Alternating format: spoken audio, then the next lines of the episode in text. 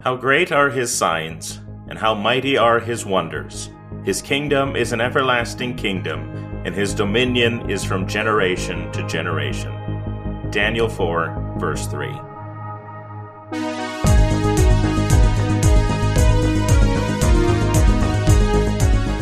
Hello, everyone. You are listening to A Word Fitly Spoken. I'm Willie Grills here with Zelwyn Heide, here to talk again about the book of Daniel. Zelwyn, how are you? Well, it's been kind of an interesting two weeks, Willie. Well, I hear North Dakota is closed due to weather. That's true. I did open up a little bit at the time of this recording, but I suspect that it will be closed again by this evening.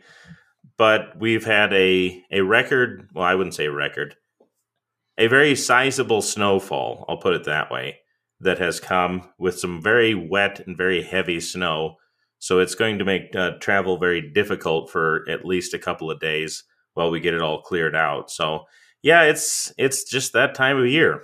I mean, there's there's not much else we can say.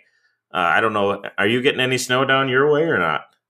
no, no. But we have gotten tremendous amounts of rain. It just is constantly raining, and uh, nobody is coming to repentance. And so we're soon going to have to seal up Arkansas and just float away.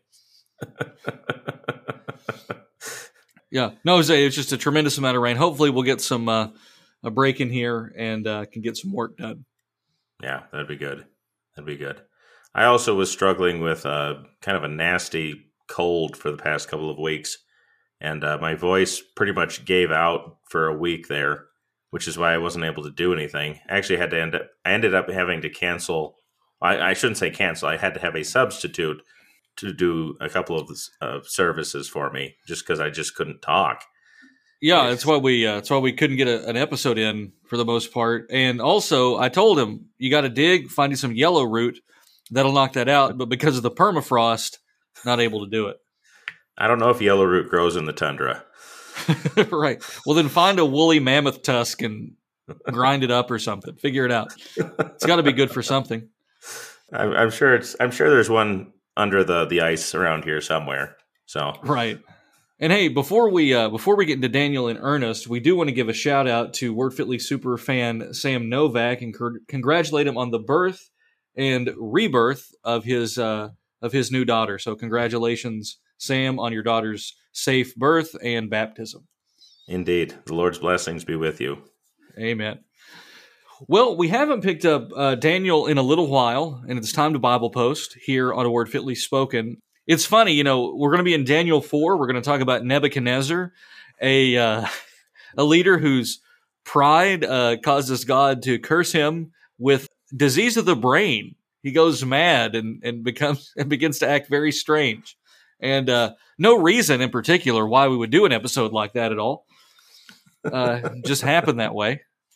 Uh, but you know, I think it'll be a fun one. Yeah, there's there's no there's no parallels, is what you're telling me. No, no, no none modern... at all. There, there are no parallels okay. to that because, as you know, God does no God no longer acts in history and no longer gives people over to a debased mind or anything like that. That was just all pure uh, academic theory in the Bible or stuff that happened in the Old Testament. But you know, like a good modern Christian, God became a deist after the ascension. You know this. It's true. Now he's just sitting around doing nothing. So he's just hanging out, waiting for the second coming, which apparently isn't going to happen, um, according to some of these people, just by virtue of the way that they live. God's going to show up and go, everything's cool. The gospel predominates. take take this in a gospel way. right. Predominates you into the abyss, sir. No, it's it's it should be a good time. But I mean, where do we where do we want to pick up with uh, Daniel since it's been a while? Well, let's um let's pick up toward the end of chapter three. Now, this is chapter three is the famous fiery furnace. Shadrach, Meshach, and Abednego are uh, rescued. They are preserved in the midst of the fiery furnace after having been cast in there for refusing to uh, commit the idolatry imposed upon them by King Nebuchadnezzar.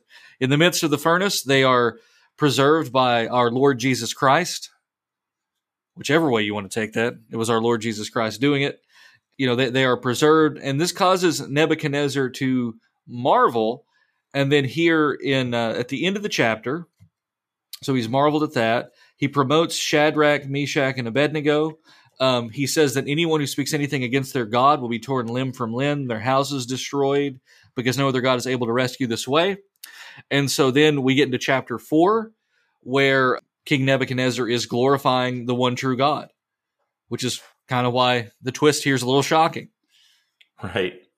It, it appears that Nebuchadnezzar, for as far as he's comes, doesn't quite fully understand it yet, which is not surprising. I mean, you can have a pretty good idea of who God is, and you can even praise Him for God, and yet still not quite be where you should be. I mean, that's there's nothing unusual about that. Yeah, and uh, and Nebuchadnezzar, uh, it's kind of the tragedy of Nebuchadnezzar because he comes so so close, right? And that's the thing, you know, people forget. And now, while you can't ever, I don't, I'm not comfortable saying Nebuchadnezzar had what we'll call saving faith. Okay, but maybe. However, we we see this a lot. We we forget that it's actually worse to be closer to the truth or to have the truth and then reject it than to have never heard it. Now, right. don't misunderstand. Not having heard it's not an excuse. You're still condemned for the sins you committed. You're still cast into hell for that, apart from the Right. gospel, of course. Right. That's not what I'm saying, but sometimes we soothe ourselves and go, well, this person, you know, they're a good Christian because they used to attend church and they were baptized and and there we go. And Nebuchadnezzar's kind of a, an example here of nope, you can have the truth. You can confess the truth and have it dashed. Although he will come to repentance at the end, he disappears and there's no as far as I'm aware of, there's no tradition that Nebuchadnezzar eschews all paganism. Yeah, I don't know. I mean, if we are going strictly by Daniel, Text yes. it's ambiguous. It's ambiguous, yes. um, and and if you don't stop, you know, if you don't go to the end of the chapter, you know, a lot of people get left where where he's cursed, where they're just sort of, you know, mumbling or something. I'll do some digging, and all of a sudden I'll find, oh no, he actually became a believer, or something like that. that Nineveh feel.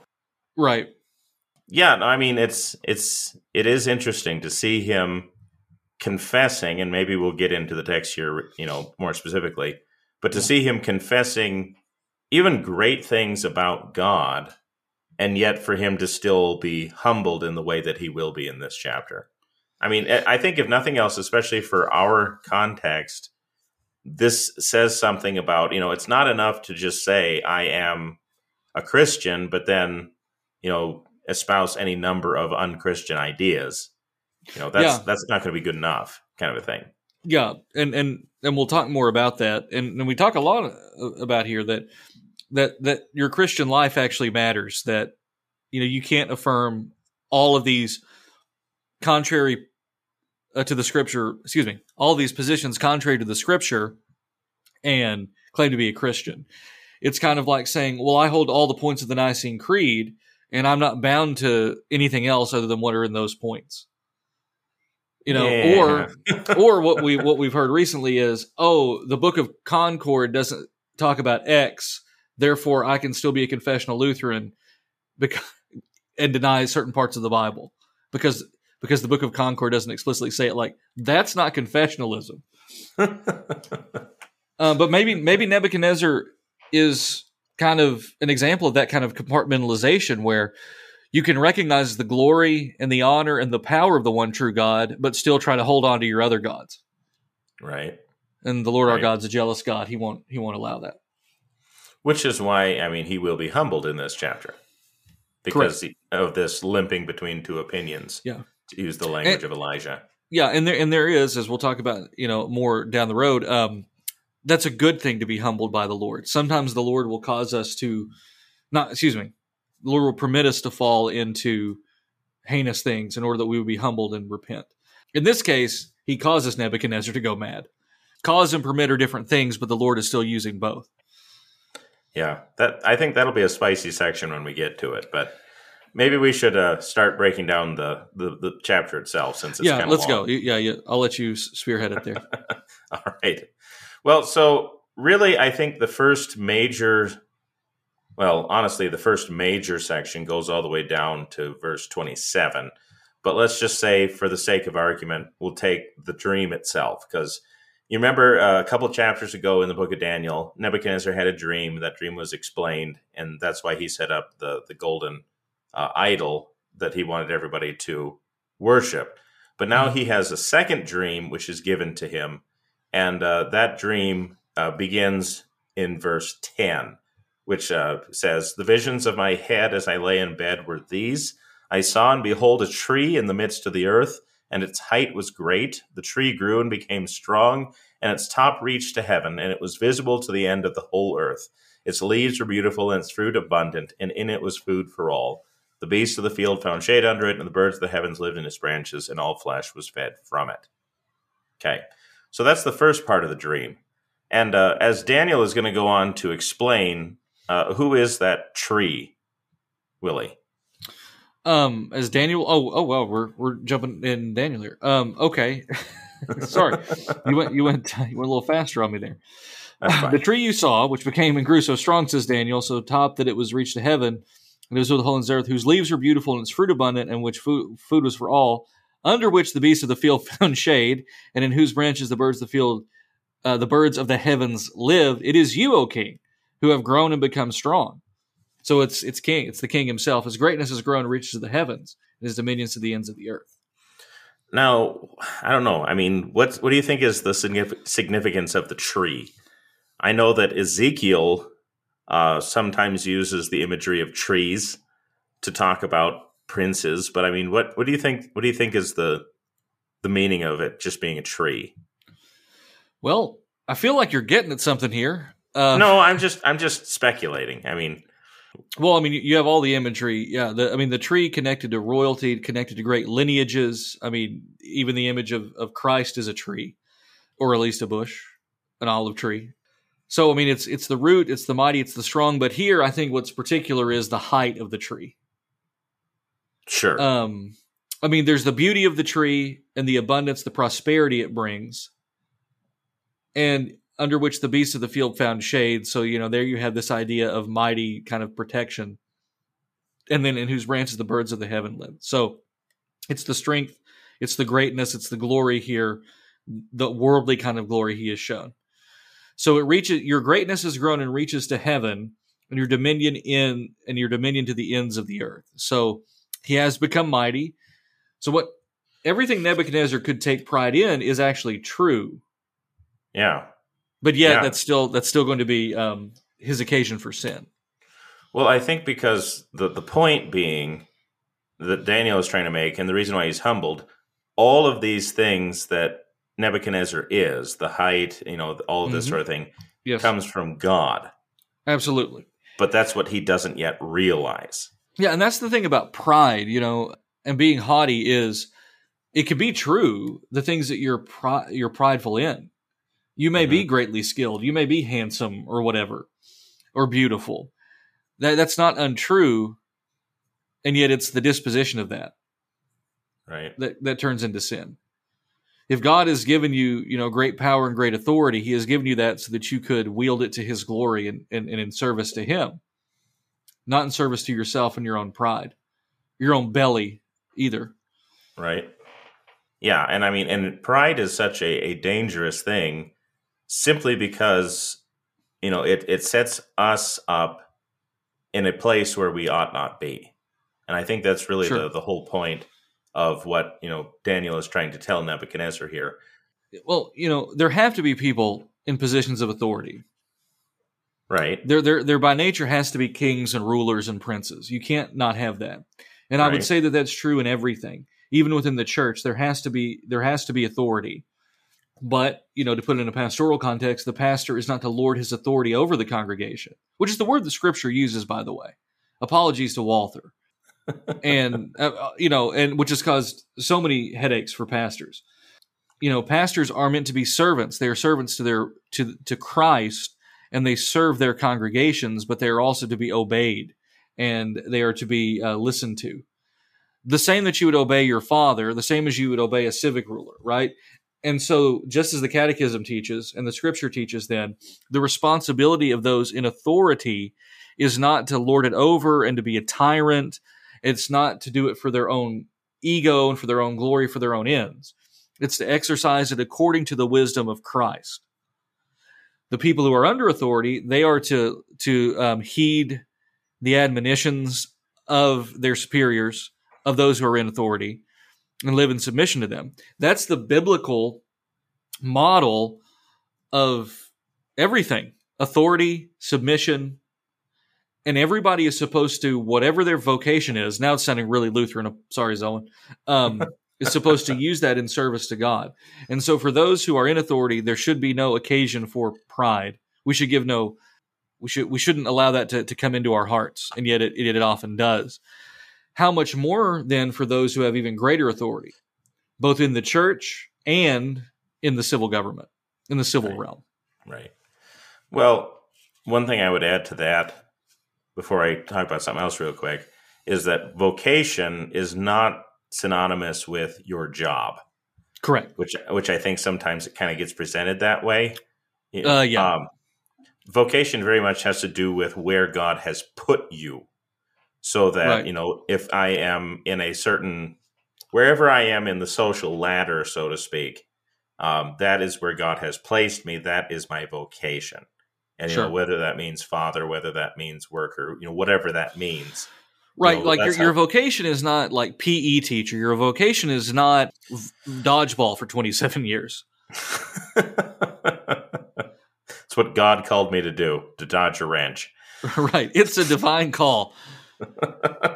But we all know what really makes a divine call, Zelwyn. Tax breaks. That's true. We're so uptaught. Uh, what I was going to point out, though, with what you were saying about authority, you actually see that reflected in the dream itself here, uh, because the king is presented as the tree Mhm. into which everything else comes. So he is kind of the, the supporting pillar of his kingdom, right? Yes. Yes. The birds, the beasts of the, the of the earth would be representative of those whom he's ruling over. Yeah, and you know, it's his he's the reason the empire is expanding the way it is. Right. and you see how what that does to him. I mean, I mean, he is so beholden to his perceived authority, which are his gods, that it causes him to throw Shadrach, Meshach, and Abednego into the fiery furnace. So God uses their rescue from the fiery furnace to actually humble Nebuchadnezzar a bit. Because his glorifying God at the beginning of this chapter and at the end of chapter three uh, is kind of evidence of him being humbled under the mighty power of the one true God, the Trinity. Right. But it doesn't Yeah. seem to stick. I mean, if it does Well, stick, he, do- he doesn't pass it on to Belshazzar. Well, that's that's unfortunate. Yeah, let's let's say best possible case scenario, Nebuchadnezzar is a believer. Yeah. like too many cases in history and even in the Bible, his son is not, without question. And we'll get Yeah. to that when we get to Right. The next chapter. Next chapter, yeah. but but yeah so i mean we haven't got quite through the whole dream yet but we can already see that nebuchadnezzar is presented as you know this great king as one who has been set into this position and as uh, daniel will go on to show you know that he has been given this position by god but the reason why all of this was given to him is because he has not yet learned what that means exactly and so I think as we continue on in the dream and in the vision, we will get a clearer picture of what it means to be humble, for one thing, and also what that means, you know, how that can coexist with even great power and authority. Well, very good. We've got to take our ne- our first break, rather. We'll be right back with more Word Fitly Spoken right after this.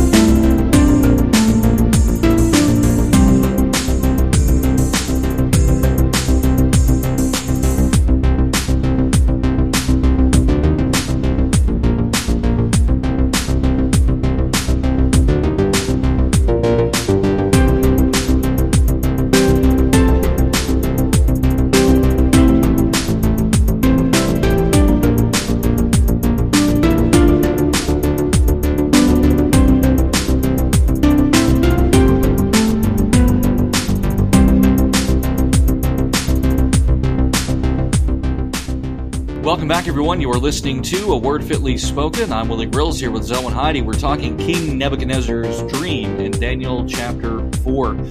So, Nebuchadnezzar is this mighty tree, shading everything under his branches and housing the birds of the heavens, even. His greatness has grown and reaches into heaven, his dominion into all of the earth. And so, let's continue on with the dream, Zelwyn. All right. And then the second part of the dream has a judgment which is laid upon the tree. And as as Nebuchadnezzar himself says, a watcher, a holy one, came down from heaven and proclaimed a declaration to basically chop down the tree mm-hmm. and uh, to leave it, leave the stump bound, and to let it, you know, basically become something else for a time. Uh, specifically, verse 16 let his mind be changed from a man's and let a beast mind be given to him, and let seven t- periods of time pass over him. Uh, because this decree has been made, as he goes on to say, that the living may know that the Most High rules the kingdoms kingdom of men and gives it to whom He will, and sets mm. it sets over it the lowliest of men. And that was basically the dream. Kind of takes an interesting turn there. Right now, Zelwyn, when you're having prophetic dreams, who interprets them for you, or do you just know? well, the Holy Spirit, obviously. Naturally. It's in Acts, folks. It says Zelwyn Heide will dream dreams. Admit Uh, Acts 2, look it up. uh, now, this is a very interesting one. Let his mind be changed from a man's, and let a beast's mind be given to him. Yeah, uh, let him be wet with the dew of heaven which is an interesting uh, word if you look in the Septuagint for that, but we won't get into it. It's a lot of dew, is all I'm saying. uh, but uh, so anyway, the the holy and inspired Septuagint is what I meant to say. Right, right. Now the king saw a watcher, holy one, come down from heaven. So are, are we supposed to talk about Jude and Enoch again? The answer is yes. Implying that this isn't a Jude podcast, right? This is now an eight part episode on this verse no, we're not going to spend any time on that. But uh, an angel from heaven comes. So a holy one coming down, chop down the tree and destroy it, but leave the stump of its root in the earth, bound with a band of iron in the tender grass of the field. Daniel, you know, it's funny. Daniel interprets this, but it kind of seems like pretty clear what's going to happen here. Right. Uh, and so his interpretation, if you're ready to get into it. Yeah, no, I, okay. I think I think we almost have yeah. to because otherwise we're just talking about yeah. the date. So you know. twenty four. O King is a decree of the Most High which has come upon my lord the King that you shall be driven from among men. Your dwelling shall be with the beasts of the field. You shall be made to eat grass like an ox. You shall be wet with the dew of heaven, and seven periods of time will pass over you, till you know that the Most High rules the kingdom and gives it to whom He wills. Okay, so it is commanded to leave the stump of the roots of the tree. Your kingdom shall be confirmed for you from the time that you know that heaven rules. Therefore, O king, let my counsel be accepted you. Break off your sins by practicing righteousness and your iniquities by showing mercy to the oppressed. There may perhaps be a lengthening of your prosperity. It's what we call a conditional promise, by the way, which is in the Bible. We act as if things aren't conditional. Repent and believe is a conditional promise. I'm sorry, it just is. There's there's the spicy take for today. Well, you you need to hear it, folks. Like like never mind. I won't get into it just yet. I'll get well, into it. We'll get into it. Let's we'll get just, into it. We'll get into it. Let's take it. Let's take it one step at a time here. So yeah. Um. So the tree being chopped down is the humiliation in Nebuchadnezzar. I mean, that's that much yes. is clear. I do think that it's interesting that the exact nature of his humiliation is given here. Um, yeah. This isn't just going to be like, oh, I'm going to cast you down, but the Lord actually tells him this is what's going to happen when you are cast down for a time. Right. Um, which in itself shows the uh, the the sovereignty of God, wouldn't you say? Sure. Yeah. And God can raise you up, and God can make you low.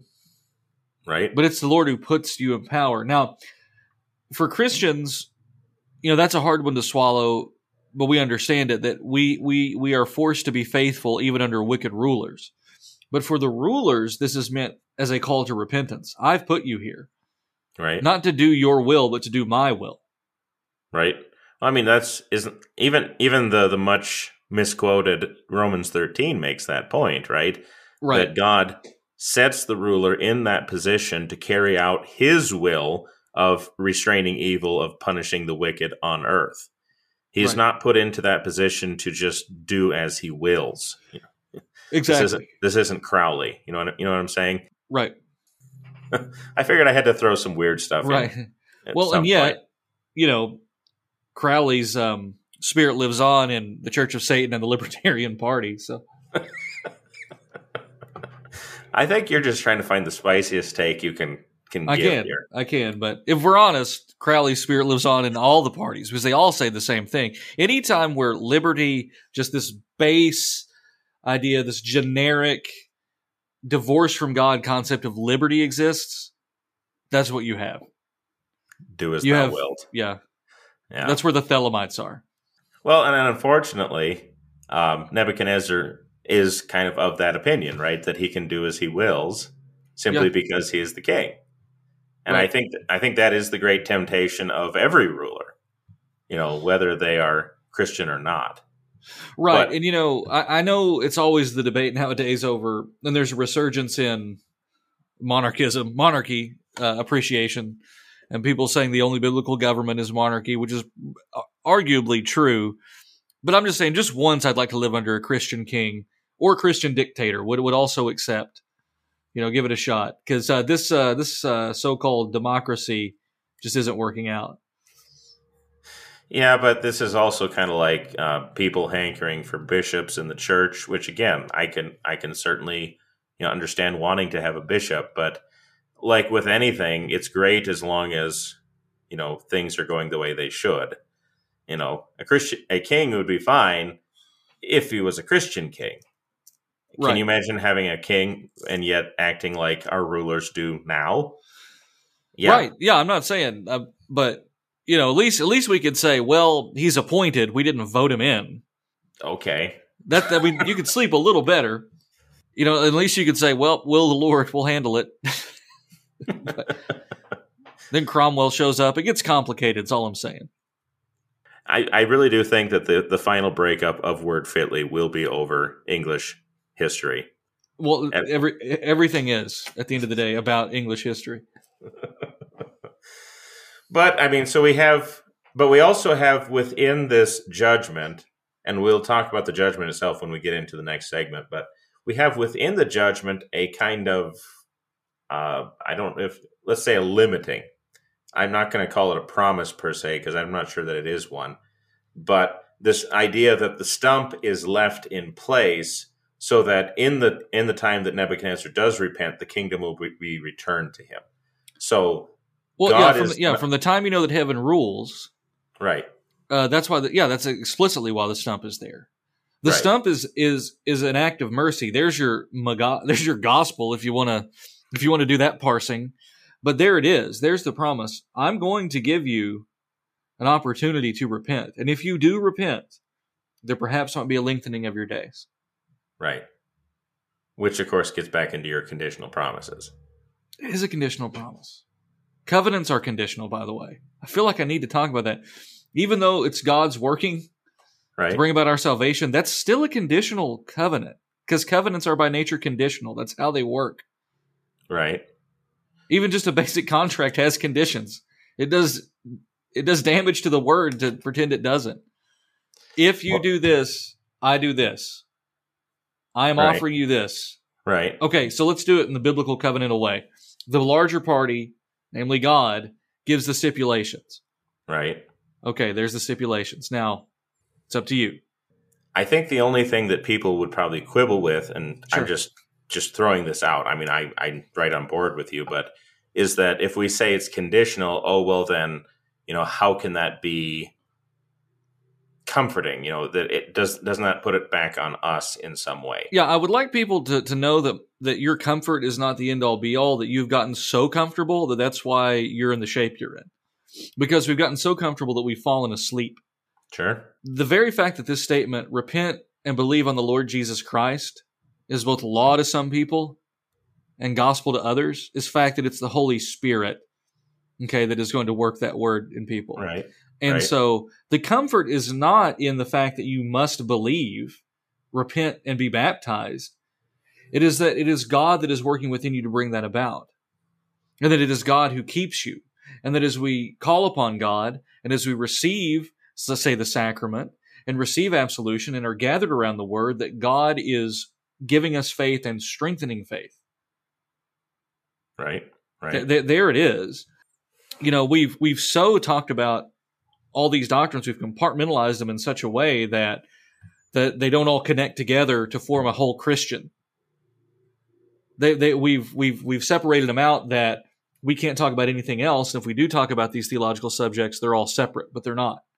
The glory of God, the providence of God, salvation and the means of grace, the Christian life and the Christian response are all part and parcel of the same thing. The religion right. that we call Christianity, the one true faith. And yeah, it robs people, it might rob some people of their comfort, but only if we're doing it in the wrong way. But what does it give someone when we preach the gospel in such a way, the gospel in the broad sense, that that they're never shaken? Right. That's why that's why we have a faith that ends about eleven o'clock on Sunday and doesn't wake up again until about eight o'clock the next Sunday morning. Because they're not really comforted. They're not really comforted in the gospel. They're comfortable in something. Not the same thing. Well, well, and I think, and I think maybe one way of looking at this too is that sometimes people struggle with the imperatives, especially the imperatives connected with the gospel, because right. this is this is very much related to what you're talking about. And I don't think we need to be troubled about them at all. You know, believe on Jesus Christ is a command. Yeah. You know, and we should not right. see it as anything other than a right. command. Well, be frankly, baptized is yeah. a command. right. And and nobody sees this like these the, conversations like this don't come up when the Book of Concord is being written. And frankly, we're not preaching to that same group. Right. We're preaching to a very very different group. That while the gospel doesn't change, they need to hear something. Uh, they need to hear it from a different angle. I guess we'll say. Right. Right. Yeah. I mean, not yeah. The Book of Concord is is right in what it says, but it was addressing different issues. Is addressing different issues, and you know, the crowd that Luther is preaching to, or even that Chemnitz is preaching to, is very different from the crowd we're preaching to. And I don't mm-hmm. mean necessarily our congregations, but kind of, but the the broader culture, right? And and because and we can become very stunted if we're not careful, right? Right. But as far as like the actual conditional aspect of these promises, mm-hmm. uh, that need not trouble us because yeah, Correct. I mean yeah, God yeah. does say, you know, if if you do this, you know, if you believe on Jesus Christ, if you call on him as savior, you will be saved. No one the, can come to me unless the Father sent me draws him. Yeah. you know. I mean, so it's okay. Come unto to, me, all you who are weary, and I will give you rest, and heavy laden, and I will give you rest. Yeah, I mean, that's which is, the rest is contingent on coming, coming. to him. Yeah. Come and rest, you know. Man, I'm tired. Well, quit standing up. Go rest. Put that burden down. Lay the burden down, my friend. yeah. And and so when it comes to these things, you know, we shouldn't be troubled by this language because one for one thing it's biblical if we're quibbling quibbling with the way the Bible presents things, we have a problem. Yeah, you know, Zoe, a lot of our stress and angst is because we're so worried about cutting such a straight line that sometimes, you know, it's like that we get stressed just overthinking it theologically. Right. Just let let the Bible speak, dude. Trust in Jesus. Believe in Jesus. Okay, study His Word, but don't be neurotic. I guess right. is what I'm saying here. Right. Well, and and also, I mean, if if we're going to come to these promises you know, we also have to recognize that uh, God, I mean, uh, how do, how do I put this? You know, with the conditional promises, God is not speaking to the one who cannot respond, to the one dead in sins in many cases. Mm-hmm. You know, he is speaking to the one who has been regenerated. So, you know, when he says, Come unto me, he's speaking to the one who has faith, the one who has already been given life. So, I mean, the the will of the Christian is a living and active thing. Well, I would say you know, yes, it's true, and and in that particular context, yeah, nobody is going to feel the burdens of their sins or the weight of living in a sinful world if God has not already acted upon them. I think that's true. Right. But I do think the gospel goes out even to the dead. But the gospel also enlivens the dead. Right. resurrects the dead. It- yeah, yeah. So you, you so maybe the way of putting it is is the command goes out, but it with it comes the gift of being able to respond to the command. Is what, is Sure. what you're saying? Yes, and and also when I talk about preaching to, we'll say the current year, for lack of a better better phrase, I am not talking. I'm not saying that the way that some people do it, which is, you know, we have to uh, deconstruct everything and have every you know leftist talking point or anything. I'm actually saying quite the opposite. We need to speak in such a way that we are tearing down uh, the prevailing wisdom of the world, and I, and I think our audience knows that. But if you're just tuning in, if this is your first time, please do not mis uh, misunderstand what we're Right. doing here. Do we really want to get spicy and talk about the conditional nature of, of prophecy too, or Well, I guess so. We got a few minutes left, and you know we're, we not even got into the uh, into the curse yet. So, Yeah. well, that'll be the third segment. So, well, Nebuchadnezzar gets twelve months before that happens. Well, uh, this, this is this is kind of like I, I pointed out recently. I think it was in a sermon actually that um, God can move and change uh, prophecy based on His will too. That it's not a immutable.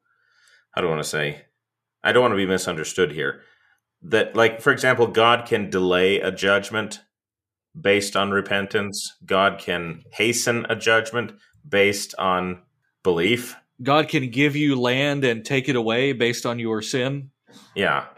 hypothetically. Not that that figures prominently anywhere in the Bible. and word fitly spoken, lost a billion dollars in a day. Uh, but I mean, so I mean, Well- this this of course is coming from like Second Peter, you know, Right. hastening the coming of our Lord, that sort of thing. Um, well, what about what about something like Second Chronicles seven that everybody loves to quote? If my people, which are called by my name, shall humble themselves and pray and seek my face and turn from their wicked ways, then I will hear from them and will forgive their sin and will heal their land. If big now- old honking if? Yeah, somebody's going to come in and some some numerically uh, some numerically named organization will come in and say, "Well, no, if you knew Hebrew, you would know this is a or something uh, constructive."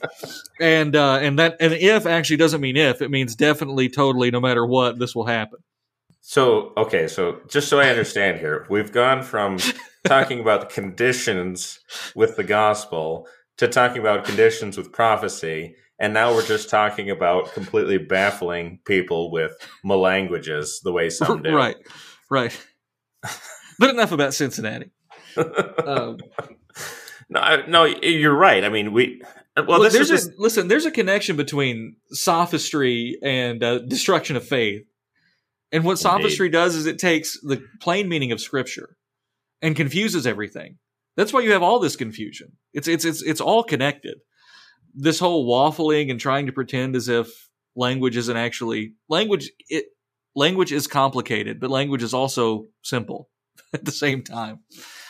And um, and, and and certain things function the same way in every language, namely conditional statements. right. Um, now tenses get you know I understand.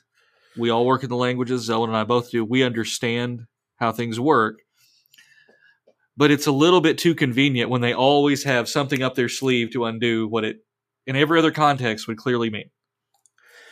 The only this is this is kind of my personal take on you know how to approach languages, especially in preaching. So take it as you will. But I feel that the the only time that languages should be mentioned, like you know this is what the Greek says or this is what the Hebrew says, are those times when it would give greater clarity, but only Mhm. as like an additional coloring to what you're already saying. So like, you know, or maybe you're quibbling with a particular translation for whatever reason. If I trot out languages as a way to say that's not what this actually means on its face, it actually means XYZ, that is sophistry. I would agree. Yes, So and we have and we have too much of that. We have too we much have of that, and it causes. It causes two major issues among many. One, it causes people to doubt that the Bibles in their homes are the actual scriptures, right. insofar as it's a good translation. And and two, it causes us to. It, it's why we can't speak to the issues of the day, Because it's like I mentioned with the Book of Concord earlier. If you go, oh, well, the Book of Concord doesn't say this, well, I'm not bound to it. Well, they do the same thing with the scriptures. Oh, the scriptures, yeah, they clearly say X, Y, and Z, but they don't actually mean that. Because X, Y, and Z. Yeah, because of my X, Y, and Z. Yeah, because of this hidden key that I have that you um, primitives do not understand. But hey, we've got to take our next break. We'll be right back with more Word Fitly Spoken after this.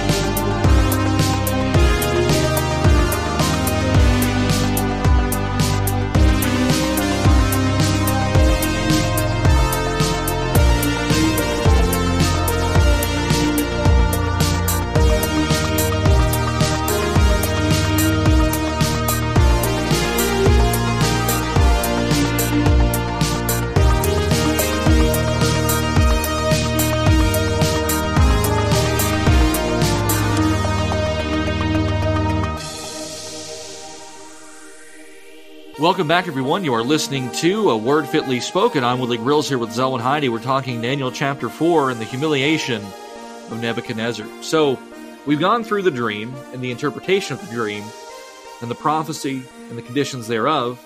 Well, let's see how it turns out. Zelwyn? Yeah, so it turns out basically exactly as as Daniel said it would. There's the end of the episode. No. Nebuchadnezzar is humbled especially as he's standing on his on his on the roof of his palace. He says, "Is this is not this great Babylon which I have built by my mighty power as a royal residence and for the glory of my majesty?" I mean, that's a pretty pretty proud statement if you think about right. it. That I have done all of this, you know, my majesty has created all of this. And even while he is still speaking, a voice comes to him and basically drives him out from civilization so that he becomes like a ox eating grass and basically acting like an animal for seven years. I mean, that's a pretty wild, pretty wild judgment, but it it drives home the point, right? That not only has he been humbled and brought down from his lofty position, he's actually been made something less than a man uh, for a time so that he realizes, you know, that this is yeah. he is yeah, so who he is because of God. Yeah, he's eating grass like an ox. His body was wet with the dew of heaven, so it's so and it's like he's he's living outside. Right. His hair grew as long as eagle's feathers, his nails like bird claws. He's become a wild man, as we would say in my neck of the woods. He went in a woods. Is that what right. we're saying here? Ultimate example of it. And and so yeah, th- this is this is the judgment that comes upon him. Now, one wonders what his servants and satraps and such were were thinking at this time, because he because he presumably still gets to be king, but they're going to be ruling in his stead. I wonder. This is pure speculation. If um if they didn't see this as an opportunity to do what they wanted, well, you sure. know. I'm sure of that. Like you have a ruler who's clearly, you know, incapacitated, and so now we could rule in his stead. No, I'm I'm I'm sure of it. I mean, there's there's too many historical examples of other kings who went insane, uh, in that that time was either exploited or they basically just had a a regent to rule in his place, and I imagine that's probably what happened. One of those two. So right. So the king's out. He's running around doing not kingly stuff, eating grass. You know, this is this is a very uh, stark example of God giving someone over to a debased mind. Mm-hmm. Now, it happens all the time. It happens to entire societies per the book of Romans. Right. Here it's happened in a very particular and individual way. But, you know, when we talk about our day, I don't know if people are becoming more animalistic, or excuse me, I don't know if people are becoming less human in, in this way, either more animalistic or more artificial, and yet it's somehow both. And so, what do I mean by that? Well, we're becoming animalistic because we're behaving like animals. It's kind of like a horse foundering. You put too much food in front of it, and it's just going to keep eating, right? right. Um, or whatever. You know, certain animals do that. We're becoming that way. Uh, the same thing with um, sexual relations. Okay, now, but we're becoming so artificial, and even that has been sterilized, or our entire life is becoming artificial in the sense of everything is virtual and digital and the food is overprocessed and, and everything is becoming. So we're becoming less and less human and more animalistic and yet more plastic. Man made horrors beyond our comprehension. Right. So we're Well, like and- Nebuchadnezzar, we're not like Nebuchadnezzar. Well, and I think especially because you, you pointed out that this is a debasement of his mind, especially because of his sins. Yes. And I I think that's important to see because there's been lots of times where people will try to explain this away as just a mental illness of some kind. That this is Nebuchadnezzar just Mhm. kind of went crazy for a little while, and um, and after he recovered, they attributed it to to God or something like that, some naturalistic explanation like that. But I think it's worth seeing here that even those kinds of things, you know, what even we might term a mental illness, is something that, for the lack of a better way of putting it, God will put on someone, right?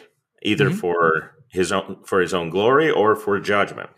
I mean, because I mean, it's hard to come to the Bible and not come away with, you know, who has made Yeah. man's mouth? Is it not Right. I, the Lord? Now, there's also every case of like the man born blind too. Right. That's Um, what I. so that's what I meant there. Yeah. yeah, So yeah, for his Uh, and- glory. right? But yeah, sure. But I mean, to, to make to be sure that sometimes these things come upon people through no fault of their own. right. This is through fault of Nebuchadnezzar, but it's God Right. doing it. Right. Right.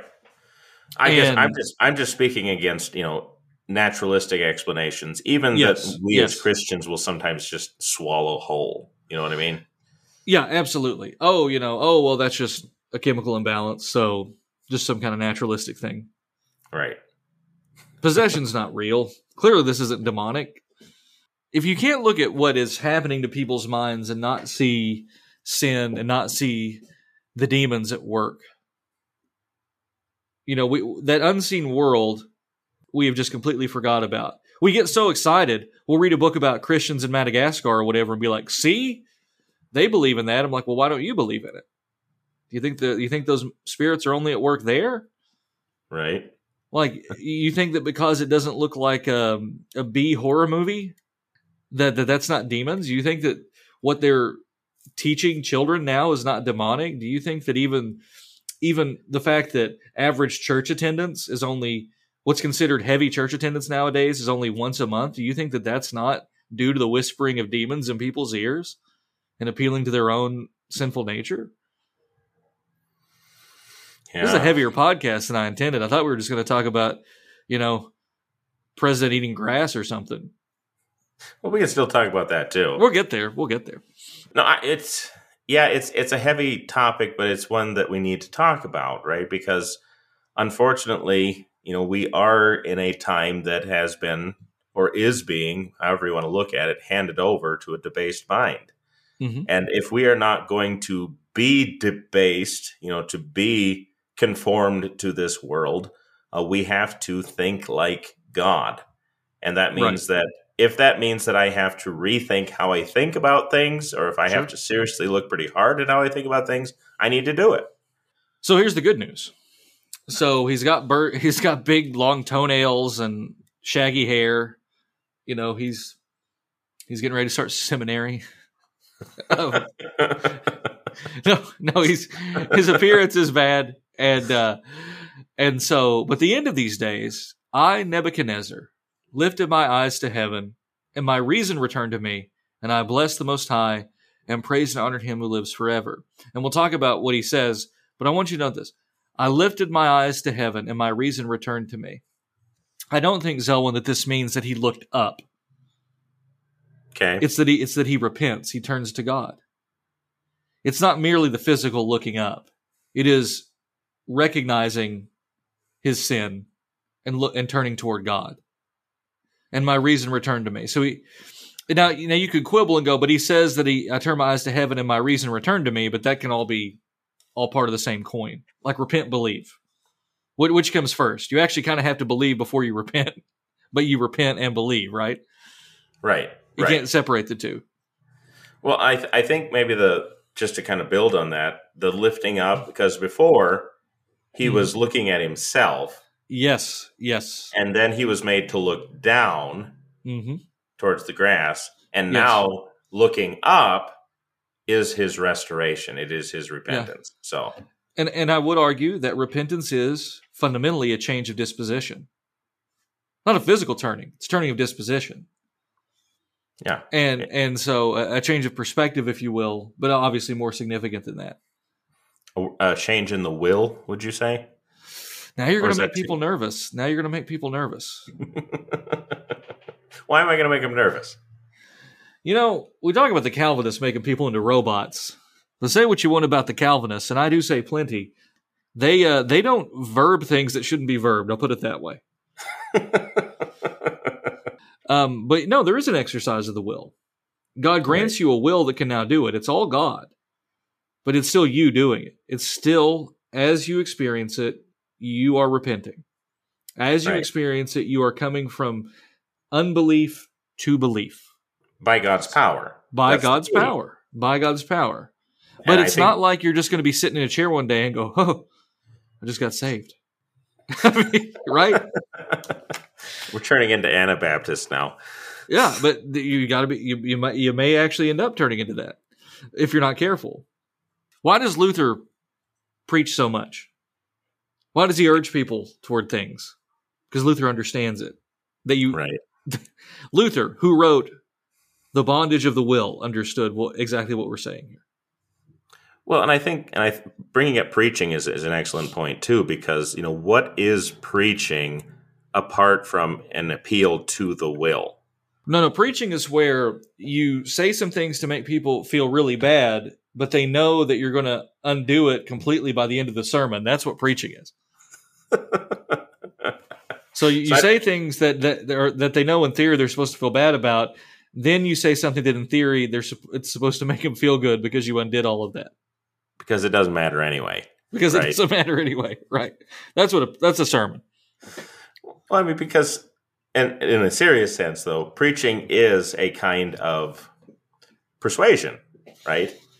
Yeah, whether and now the fact is we don't like to talk about that because because the pendulum swung too far in revivalism. That is true, and we have episodes on that. But you're still preaching to human beings, which are rational souls, hmm and so yeah, you are appealing to that. If you're if you're exhorting in any sense, you are appealing to that. If you're preaching in a way, even if you're preaching to comfort with the gospel, it's the same kind of appeal.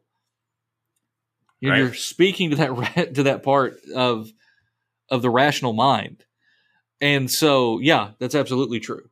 We forget that because you're structuring the words in such a way. If if preaching wasn't rhetorical, and if you weren't at least using some kind of rhetoric in order to accomplish a goal, because that's sort of what a, any kind of discourse is, especially a sermon. If it's not at least in part that, if not the whole thing that, then you might as well just have the lectionary and nothing else, because then you would just the the the word would do that. The the, the lectionary itself would accomplish would accomplish it otherwise. But no, you need to exposit and exhort and do all the things that you're called to do in the New Testament. Well, and that's Uh, what well, it's like in the Old Testament, they they had forgotten the law, so Mhm. they had to publicly read it and explain it right. so the people would know. Well, and that's that's really is the purpose of application too, right? It's not just the reading of the the Bible, although that's important. We need to hear that, but it's also to recognize that this is how it actually applies to me, so that it changes something about. Yeah, I mean it's it's the whole reason we do the service in the vernacular, so that people Right. could hear it and know what it means, so that it might actually apply to them. so that they could live accordingly. Yes. All this very simple stuff, and, and I know some of you are listening, going, "Why are they even talking about us, about this?" Like, believe me, folks, it gets that weird out there. People become so um, boxed in and compartmentalize. I've used that. I've overused that term this episode. My apologies. Uh, but that's what happens, and and so they they speak this way, and they begin to say really bizarre and frankly kind of stupid things. and we look dumb because of it. It's a poor reflection on us when we speak in, in certain ways, Right. because it makes us sound irrational and unbiblical. Because it is irrational and unbiblical. It's okay. We don't always have to call reason a whore, is what I'm saying. Yeah. but but that's actually what we were doing back in our language discussion. Even though that's not really reason, you're just kind of making things up. But Right. but it's the same idea. It's it's this and kind of what Luther means is, you know, just always having to have some answer for a problem when you at the heart don't feel that the Bible answers it to your satisfaction. Right. Right. So You you gotta either you either reason it to your own explanation or you make up rules to your own explanation. And that's not the way to do it. Which is the way to do it. I mean, but God has made us to be rational creatures. You know, Yeah. we think in this way. We think. I mean, that's that's what part of what makes us human. Yeah, you know what? Nebuchadnezzar, yeah, Nebuchadnezzar's curse is he's turned into an animal who doesn't think, and when he's and when he's given a human mind again, his reason returns to him. Let the reader understand. Let the reader understand. So we got a few minutes left. Then, what should we leave the what should we leave the audience with? Oh man. Now, everybody's wondering: is are your leaders uh, cursed? Are they given over to a debased mind? If you're in most of our listening countries, the answer is an unequivocal yes. Without question. I don't know what else to say. Yeah. And, and pick your party for that matter. Right. I don't mean to be partisan in this, but at the same time, a little bit, yeah. Well, I mean, you, you end up with like American politics and it being what it is, and uh, it doesn't matter what side you're on, frankly. Yeah. Um, you you deal with our current political situation and seeing the things that are going on there. I mean, even bizarre behavior. I mean, it's it's hard to imagine a situation more like Nebuchadnezzar. Yeah. And I want to say we're not taking the middling position like, oh, both parties are bad. I'm just saying they're but they both serve the same ends at this point. Right. Because you elect one and the same thing happens. Yeah, But this at is least this but, is but at least you know, we could be Canadian and getting suicide commercials though. Yeah. Yeah. Well, didn't they just pass some sort of um, supporting sodomy act in or here in the United States? Well, yeah, and it's what it's it's it's called like a Defense of Marriage Act or something, Yeah, you know. respect for marriage. Respect what for a- marriage. That's what, what it is. joke. Yeah. But and uh, LDS Church, you know, sides with it, of course, and uh, others, and you just you just got to shake your head. Well, because it's it is again when I went back to it is enshrining liberty as the greatest thing, when Right. actually liberty only exists in Christ. right. You are free in Christ. Um, that's that's true liberty. Um, secular liberty, ironically, only leads to tyranny. You know, something akin to Aztec worship. Curiously enough. Well, because real godly liberty is founded on and shaped by God's law. So that's freedom that's- freedom to uh, live according to god's will freedom to love your neighbor as yourself and with the holy spirit working within you the ability to do so. Imagine what a horrible society that would be. Everybody would be walking around in handmaid's tale uh, regalia. I'm sure it would be just awful but if it's if the christians controlled there would be violence and executions yeah i'm glad we don't have any violence in the country now or Yep, executions for that matter. or executions for that matter. The border is perfectly fine. This is not a political podcast, by the way. Um, But it is, but it is because guess what? You can't separate the two, folks. You cannot Right. separate the two. Christ is king. God is king, and God is in heaven. And our king is coming again. And as we go through Daniel, we'll see that even more clearly. But Nebuchadnezzar was granted a measure of repentance, and he is able to say things like, For his, for God's dominion is an everlasting dominion. His kingdom endures from generation to generation. All inhabitants of the earth are accounted as nothing, and he does according to his will among the hosts of heaven and among the inhabitants of the earth, and none can stay his hand or say to him, What have you done? And he goes on to talk about his reason returning to him, and for the glory of his kingdom, his majesty and splendor return to him, things like that. So God is faithful to what he told Nebuchadnezzar. And I do think, even though I know a lot of you are uh, a little black pilled, and I I completely understand it, and you believe that your homes and nations perhaps are beyond repentance, but with God, nothing is impossible. if we pray for our nation, and, and even more than that, if we preach boldly to our nation, if we will pretend as if our nation is, is worthy of evangelism, or at least reckon that no nation is worthy of evangelism, but God, in His mercy, has said, Go ye into all nations. We can realize that we can preach to America again. Instead of pointing overseas and going, Look at all the great Lutheran works over there. We would preach the pure gospel and preach the word and preach with fire and live as Christians, trusting that the Holy Spirit is at work within us. Then, hey, maybe Nebuchadnezzar will lift his eyes to heaven again. Indeed. Amen. Well, this has been a Word Fitly Spoken. If you like what you heard and want to know more, check us out, wordfitlyspoken.org, facebook.com slash wordfitly, or Twitter at wordfitly. I'm Willie Grills here with Zelwyn Heide. God love you, and God bless.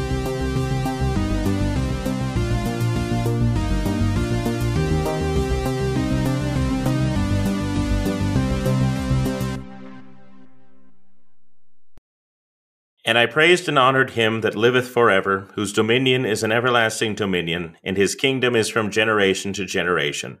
And all the inhabitants of the earth are reputed as nothing, and he doeth according to his will in the army of heaven, and among the inhabitants of the earth.